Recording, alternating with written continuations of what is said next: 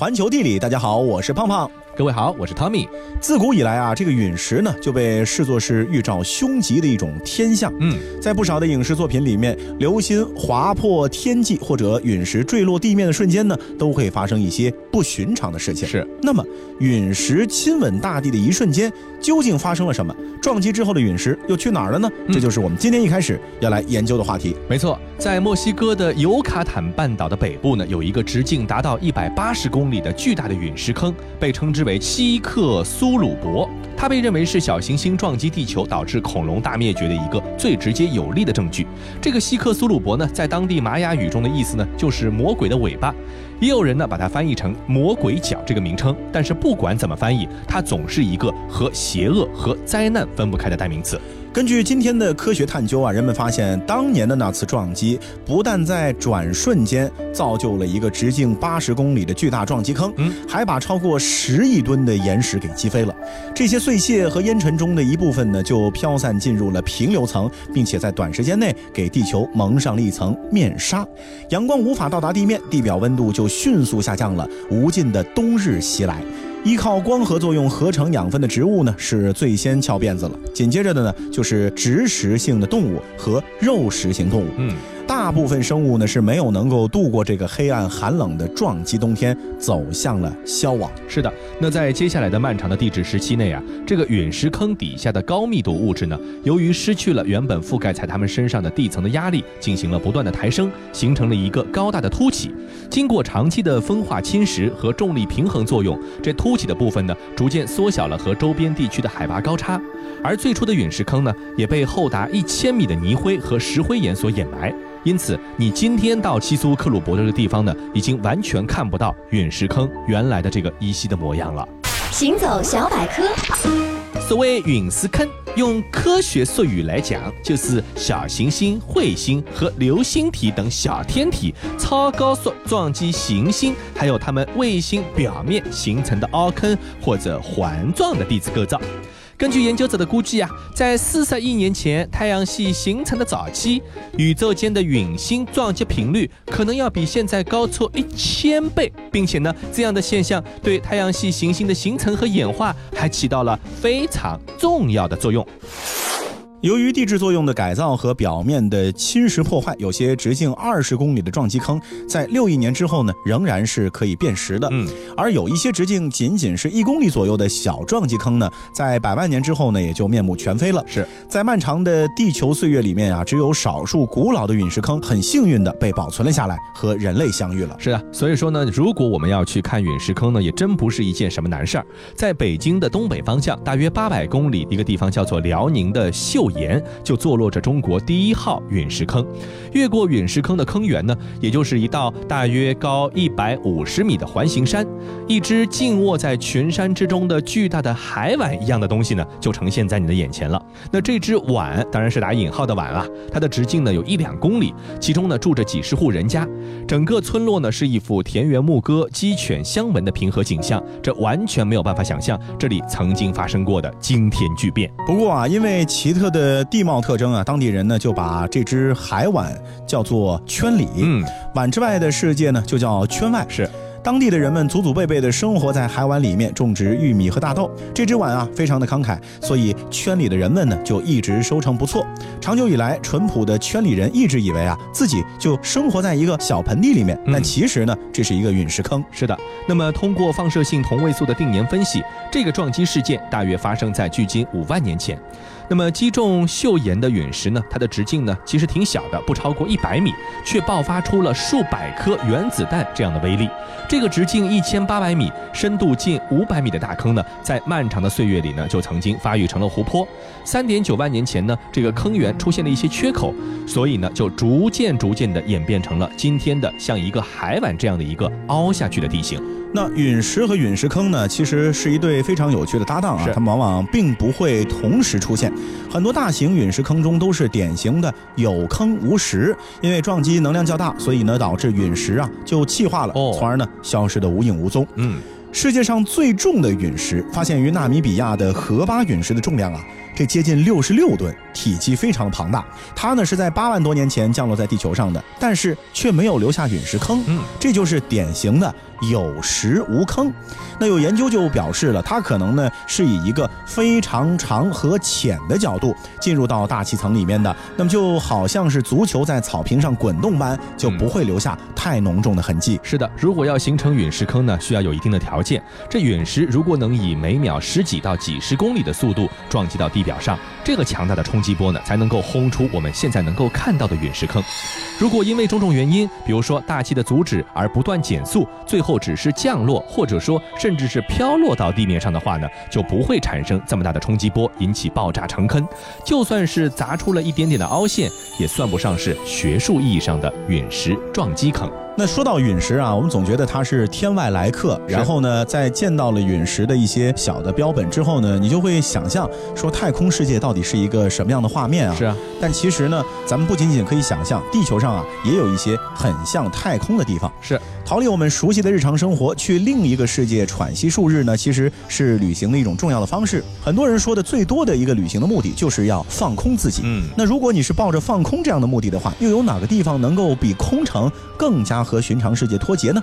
空间的庞大、时间的无垠以及无边的未知，都划下了它和朝九晚五之间的鸿沟。嗯，是的，在阿拉伯半岛的南部呢，就有一片这样的方圆二十五万平方公里，名为空城的沙漠。除了延伸到天际的沙丘之外呢，可以说是一无所有，荒凉的就感觉像是寓言故事一般。那就在仅仅八十年前啊，这空城呢，在地图上还是一片空白。英国作家托马斯·劳伦斯呢说，这里是地理上的一个未解之谜。而著名的探险家威弗瑞·塞西格呢，则更加诗意地把它称为“从不知温柔顺从为何物的粉末海洋”。那这片严酷之地变化无常，无人能比。而现在呢，去那个地方度假放空自己呢，哎，变成了当地的一个热潮了。几乎所有拜访空城的游客啊，都要先到港口城市萨拉拉。嗯。在这里的海滩游玩两天之后呢，再搭乘四驱的越野车到达空城所在地。这似乎呢就已经成为一种游客间不成文的规定了。在清风习习的海边，先休闲个够啊，然后呢，接着等待你的就是无垠的荒漠，如同太空一般的寂寥。没错，这萨拉拉的海滩呢，其实有着优美的新月的形状。阿拉伯海轻柔地拍打着白色沙滩，两端呢是黑色的火山岩的镶边啊，非常的漂亮。端庄的棕色帆布帐篷沿海滩的弧度呢是一字排开，帐篷的门廊呢是朝着波涛，中间呢是堆满舒适垫子的坐席。那尽管四月份的时候呢，那里气温呢就已经有三十二度，但是好在海风清凉，驱散暑热，让你觉得还很舒服。那远道而来的游客呢，一般都可以坐着船到海里面去潜泳一番。运气好的话呢，还能够有这个海豚在船边漫游。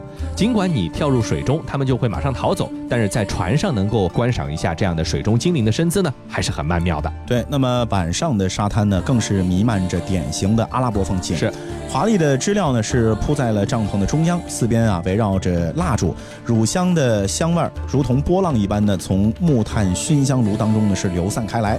一觉醒来之后，这火烈鸟亭亭立在浅滩中，远方的白沙和峭壁在晨雾当中呢，是好像窗帘一样徐徐的拉开。嗯，阿拉伯老人说啊，黎明是从天堂借来的时光，是啊，所以夜晚到黎明这段时间也是最美的时候。你看这海滩边上待两天就够了哈。接着呢，这个就算海滩的夜晚再怎么迷人，这空城的冷峻呢，更能够撼动游客的内心的。嗯，如果搭乘越野车从海滩出发，就可以感受到车子在。这个山间忽而俯冲，忽而飞升，四周呢是裸露的荒地，偶尔呢有矮小的乳香树在窗外呢一闪而过，它们流出的透明汁液就形成了结晶，曾经呢是贵过黄金的乳香，并且呢使这一带成为了公元前一千年世界上最富有的地方。我们在节目中也说过关于这个乳香。是，那继续深入沙漠呢，地面呢就好像是一张纸一样，渐渐的平整的展开了，巨大的沙丘呢一个一个的向后远去，沙尘在车轮之后呢。向空中扬起，就好像是烟做的羽毛一样。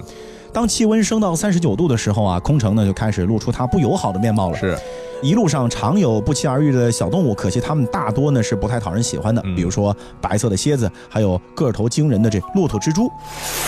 传说中中东地区的骆驼蜘蛛巨大而有毒，它们行动的速度就像是奔跑的人。而且，它们对大型哺乳动物胃口贪婪。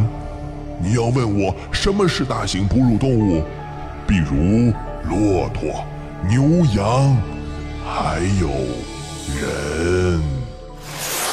不过啊，如果你在空城当中真的有这个幸运看见骆驼蜘蛛呢，就会发现，尽管和他们狭路相逢仍然是让人印象深刻的，但是其实呢，他们没有传说中这么恐怖啊。是是是，这传说里面的太吓人了哈。那赶了一天的路之后呢，人们最终会在太阳落山前呢到达这个宿营地。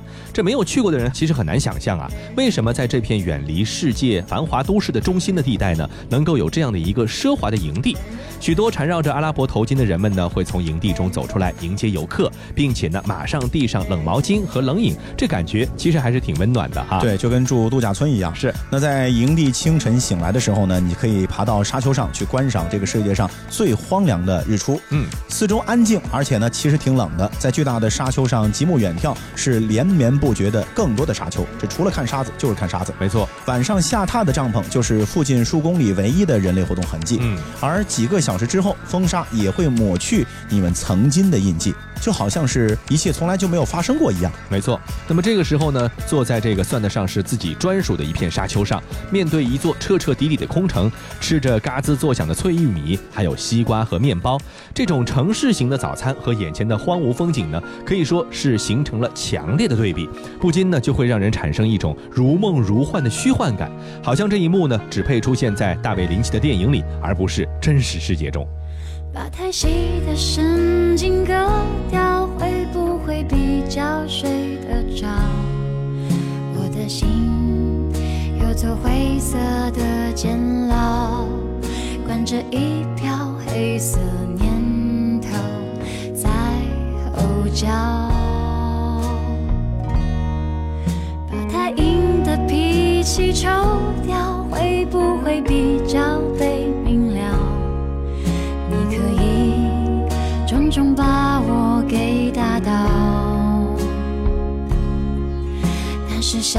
想都别向我求饶。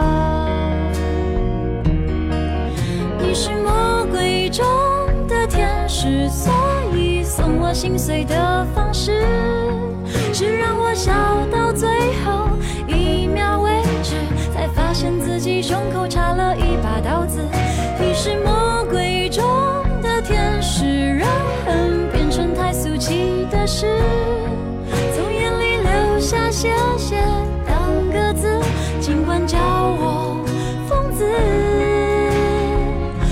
准叫我傻子。虽然去拼凑我们的故事，我懒得解释爱怎么解释。当谁想看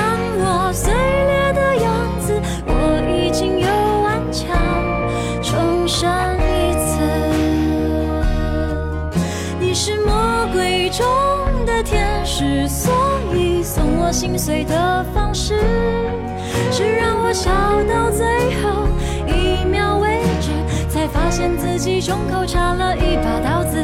你是魔鬼中的天使，让恨变成太俗气的事，从眼里流下谢谢两个字，尽管叫我疯子，不准叫。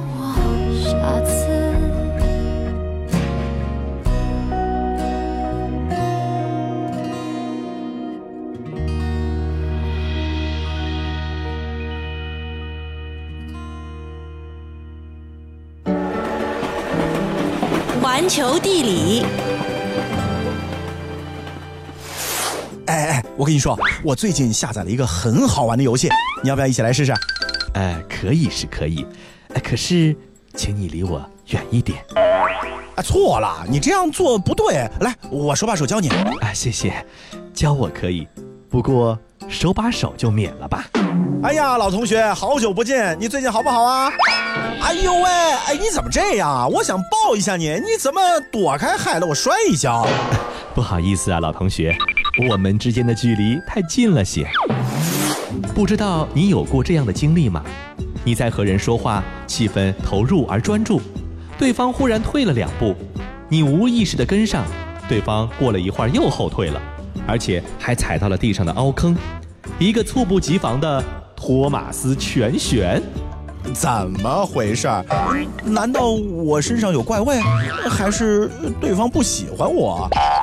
事实上都不是，只是因为你面对的可能是一个身体距离感不一样的朋友。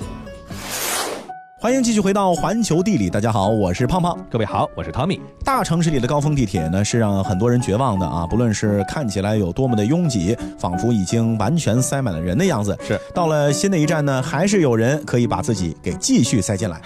人和人完全的贴合着，有的时候啊，甚至是百分之百的贴在一起。嗯，陌生人比起寻常恋人呢，可能都要更加的亲密一些。嗯，但是在另外的一些国家，比如说像芬兰，情况呢就完全不同了。嗯，在同一个公交车站等车，你发现人和人之间的距离啊，它至少有三米。嗯，他们在生活中呢，需要的是比我们更多的身体距离。我们在沙漠中啊，是想和一个人亲近都没法找到一个人，。太空旷了。而在芬兰的很多的城市里呢，人们是故意和对方保持着距离。行走小百科，身体距离或者说空间关系，指的是人们运用空间的方式。这是由人类学家霍尔在二十世纪六十年代提出的一个术语。每个人在社会交往中都会保有自己偏好的空间距离，随着情境的变化，这种私人空间的大小会有所改变。和陌生人在一起的时候，我们会维持比较大的私人空间。因此，在拥挤的电梯里，你会看到人们姿态僵直，尽量避免接触他人的身体，眼神呢也是飘忽的看着别的地方。那在相同的距离下，两个相识或者亲密的人站在电梯里呢，这个姿态就会自然放松不少了。霍尔认为啊，呃，除了人们会对不同的社交对象产生不同的距离感之外呢，对私人空间影响最大的因素，其实还在于文化。是，不同文化成员的人际距离呢，会有很明显的差异。这一点呢，显而易见。如果在上海生活呢，有些外国朋友呢，总是会被热情的上海人吓得不停的后退、嗯啊，一直到你脚踩进水坑为止。而当意大利和美国同学出现之后呢，默默踩水坑的人就变成了上海人。是的这其实就是一种文化间的距离。是的，那为了搞清楚不同文化中的人们到底需要离得多远啊，这种距离感又究竟和哪些因素有关？心理学家们呢发了个大招，四十二个国家和地区的心理学家们呢就联合起来，调研了将近九千人，询问他们愿意别人多靠近自己的问题，然后呢综合分析了身体距离和参与者的性别、年龄、所在地区的气温等一系列的因素等等的交叉关系之后呢，发现了结果。那实验结果就发现啊，最不怕生国家的前三名分别是位于南美的阿根廷、秘鲁和位于欧洲的保加利亚。嗯，他们报告和陌生人之间能够接受的身体距离啊，也就是社会距离，大约是八十厘米，哦，就是比手臂朝前伸直的距离再多一点点。嗯。社会距离最大的前三名分别也是来自于欧洲的罗马尼亚、匈牙利和来自于亚洲的沙特阿拉伯。嗯，罗马尼亚人和陌生人的身体距离达到了一百四十公分啊，两个人中间其实还可以开过一辆三轮车。但非常可惜，就是以人际距离一公里著称的芬兰人没有参与这次的研究。我觉得可能是排队报名的时候站得太远，人家都没看到哈。那么总的来说呢，各种文化中人与他人保持距离的趋势呢是相对一致的。如果说和陌生人离得很远，那么和熟人之间的个人距离呢也相对会远一些。就是不管熟人陌生人都是有一定的距离的。嗯，那么沙特阿拉伯人呢，就是一种不爱凑一块儿的典型代表。他们报告的社会距离、个人距离和亲近距离分别是一百二十五、一百零五和九十厘米。你看啊，这个和最亲近的人相处，还得隔着一根朗伊让做得这么远。对啊可能就是天生就比较的冷漠一点啊。是，不过这其实也不是一个完全绝对的概念。嗯呃一个陌生的罗马尼亚人呢，可能要用一根甘蔗戳你，你才会意识到他是在跟你说话。是但是如果你有一位罗马尼亚的恋人，他可能会和你保持伸手就能轻抚脸庞的距离，嗯也就是在五十公分左右。是最爱粘在一起的呢是挪威密友，他们和陌生人隔着一米，但是和亲近的人的距离不到四十公分，两人之间啊还塞不进一只挪威森林猫啊所以你看，人和人之间有的时候就是那么的有意思啊。是那相对来说，从陌生到熟悉的这个过程呢，显得就更加的美妙了。嗯，我想人和人的这个距离呢，完全是因人而异的。但是如果说山峰和山峰之间的距离非常近的话呢，对我们来说就是增加了一个非常美妙的自然景观了。嗯，自古以来啊，位于新疆的博格达峰呢，就犹如西域的地标。不同的民族向它走来，不同的文明也在这里交汇。人们把它视作是神山。从周穆王赴天山祭天开始呢，这个祭祀博格达峰的活动呢，也持续了数千年。所以说，它不仅仅是地理意义上的一座高峰，也是人们精神家园中的一个峰巅。外地朋友去新疆，第一眼看见的呢，肯定是新疆的天山，是。而印象最深的呢，一定是东天山的博格达峰。在飞机降落乌鲁木齐的前二十分钟啊，三峰并列的博格达雪山会出现在机翼的下方，它是山顶上的山，嗯，像是一张张开的巨手，被群山托举，伸向茫茫的云天。而如果你是坐着火车，那一到吐鲁番啊，撞入眼帘的也是这个博格达峰。嗯，它肃穆的竖在那个地方，你看和不看，它都在眼前，你怎么绕都绕不过去的。没错，这新疆人呢，自豪地称自己为天山儿女。无论生活在北疆准噶尔盆地，还是南疆塔里木盆地，这天山呢都在眼前可以看到。这座山呢是太长太长了，东西呢穿过了整个新疆，所以说呢还有什么东天山、中天山和西天山的说法。那么这个南坡耕种，北坡游牧，山南山北呢，滋养出了两种不一样的生活方式。那在天山的很多山峰当中啊，博格达峰呢其实也不是最高峰，嗯，但是它的名气呢却远在其他山峰之上。从古至今，它一直呢就被人们视作是神灵，加以这个膜拜。那这个乾隆皇帝呢，就曾经派大臣上博格达祭拜，并且颁布祭文，感谢博格达护佑疆土，金瓯无缺。一直到了民国时期啊，这新疆每年也要举办大型的祭拜博格达峰的活动，这显然就变成了山神的角色了。世界真奇妙。在曾经穿越过亚欧大陆的蒙古人的传说中，天山是一位仰天横躺的勇士，他的头颅是西天山的寒腾格里峰，意为顶天的韩王峰；左臂自伊犁河谷延伸到博尔塔拉，天山北部的盆地由此称作准噶尔，左翼的意思。而乌鲁木齐东南的博格达峰，蒙语的意思是神圣的、至高无上的通灵之山，它是天山的心。由此可见，这天山在当时人们心中的地位是多么的崇高哈！在新疆的众多山峰中啊，天山的博格达峰呢是享有人们对它的最高敬仰。天山古代的塞种、匈奴、突厥蒙古语呢都是称之为腾格里，通天之山的意思。这个名字背后呢隐含了古代各民族对天的一个无限的想象和敬畏。那博格达峰呢，则是和天连接的至高神灵，也是古人祭天之所。可想而知，博格达峰当时的社会地位有多么高。那在博格达峰的下面呢，还发现了像大型的这个驯马坑的遗址啊，啊，还有这个山神庙遗址啊，以及周围众多的古岩画群，都显示了博格达峰祭天活动其实数千年之来就未曾断绝过。是。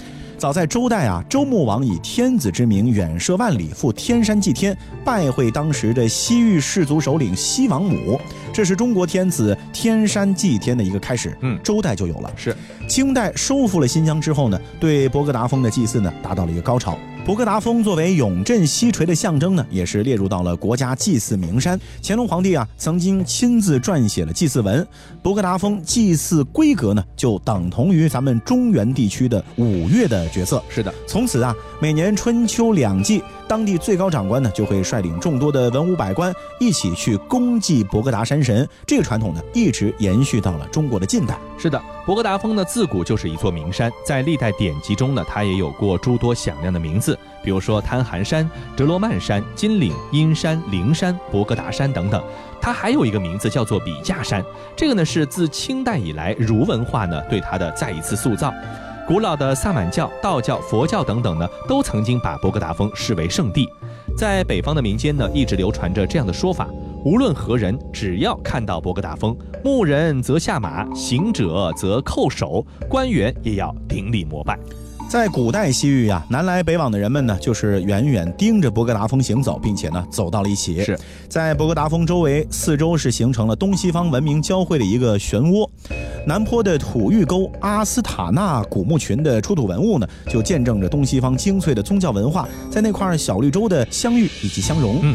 而早在丝绸之路以前，沿着天山而行的天山走廊，便已经是东西方文化交流的一个通畅廊道。朝西连通伊犁流域、哈萨克斯坦的七河流域，往东呢和河西走廊呢贯通那从这个角度来看呢其实博格达峰之下是东西方文明的碰头之地。嗯所以说如果将来你有机会去新疆旅游的话呢这坐飞机降落之前呢千万不要忘了去看一看博格达峰的美景。好了以上呢就是这期的节目的全部内容我们下次再见。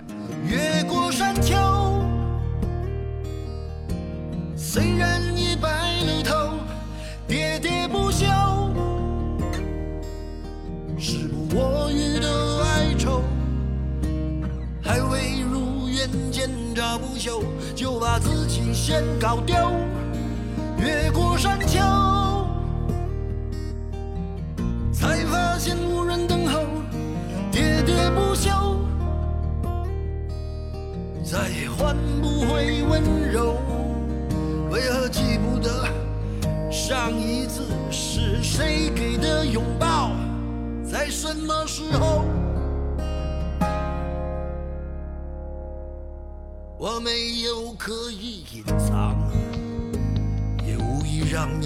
伤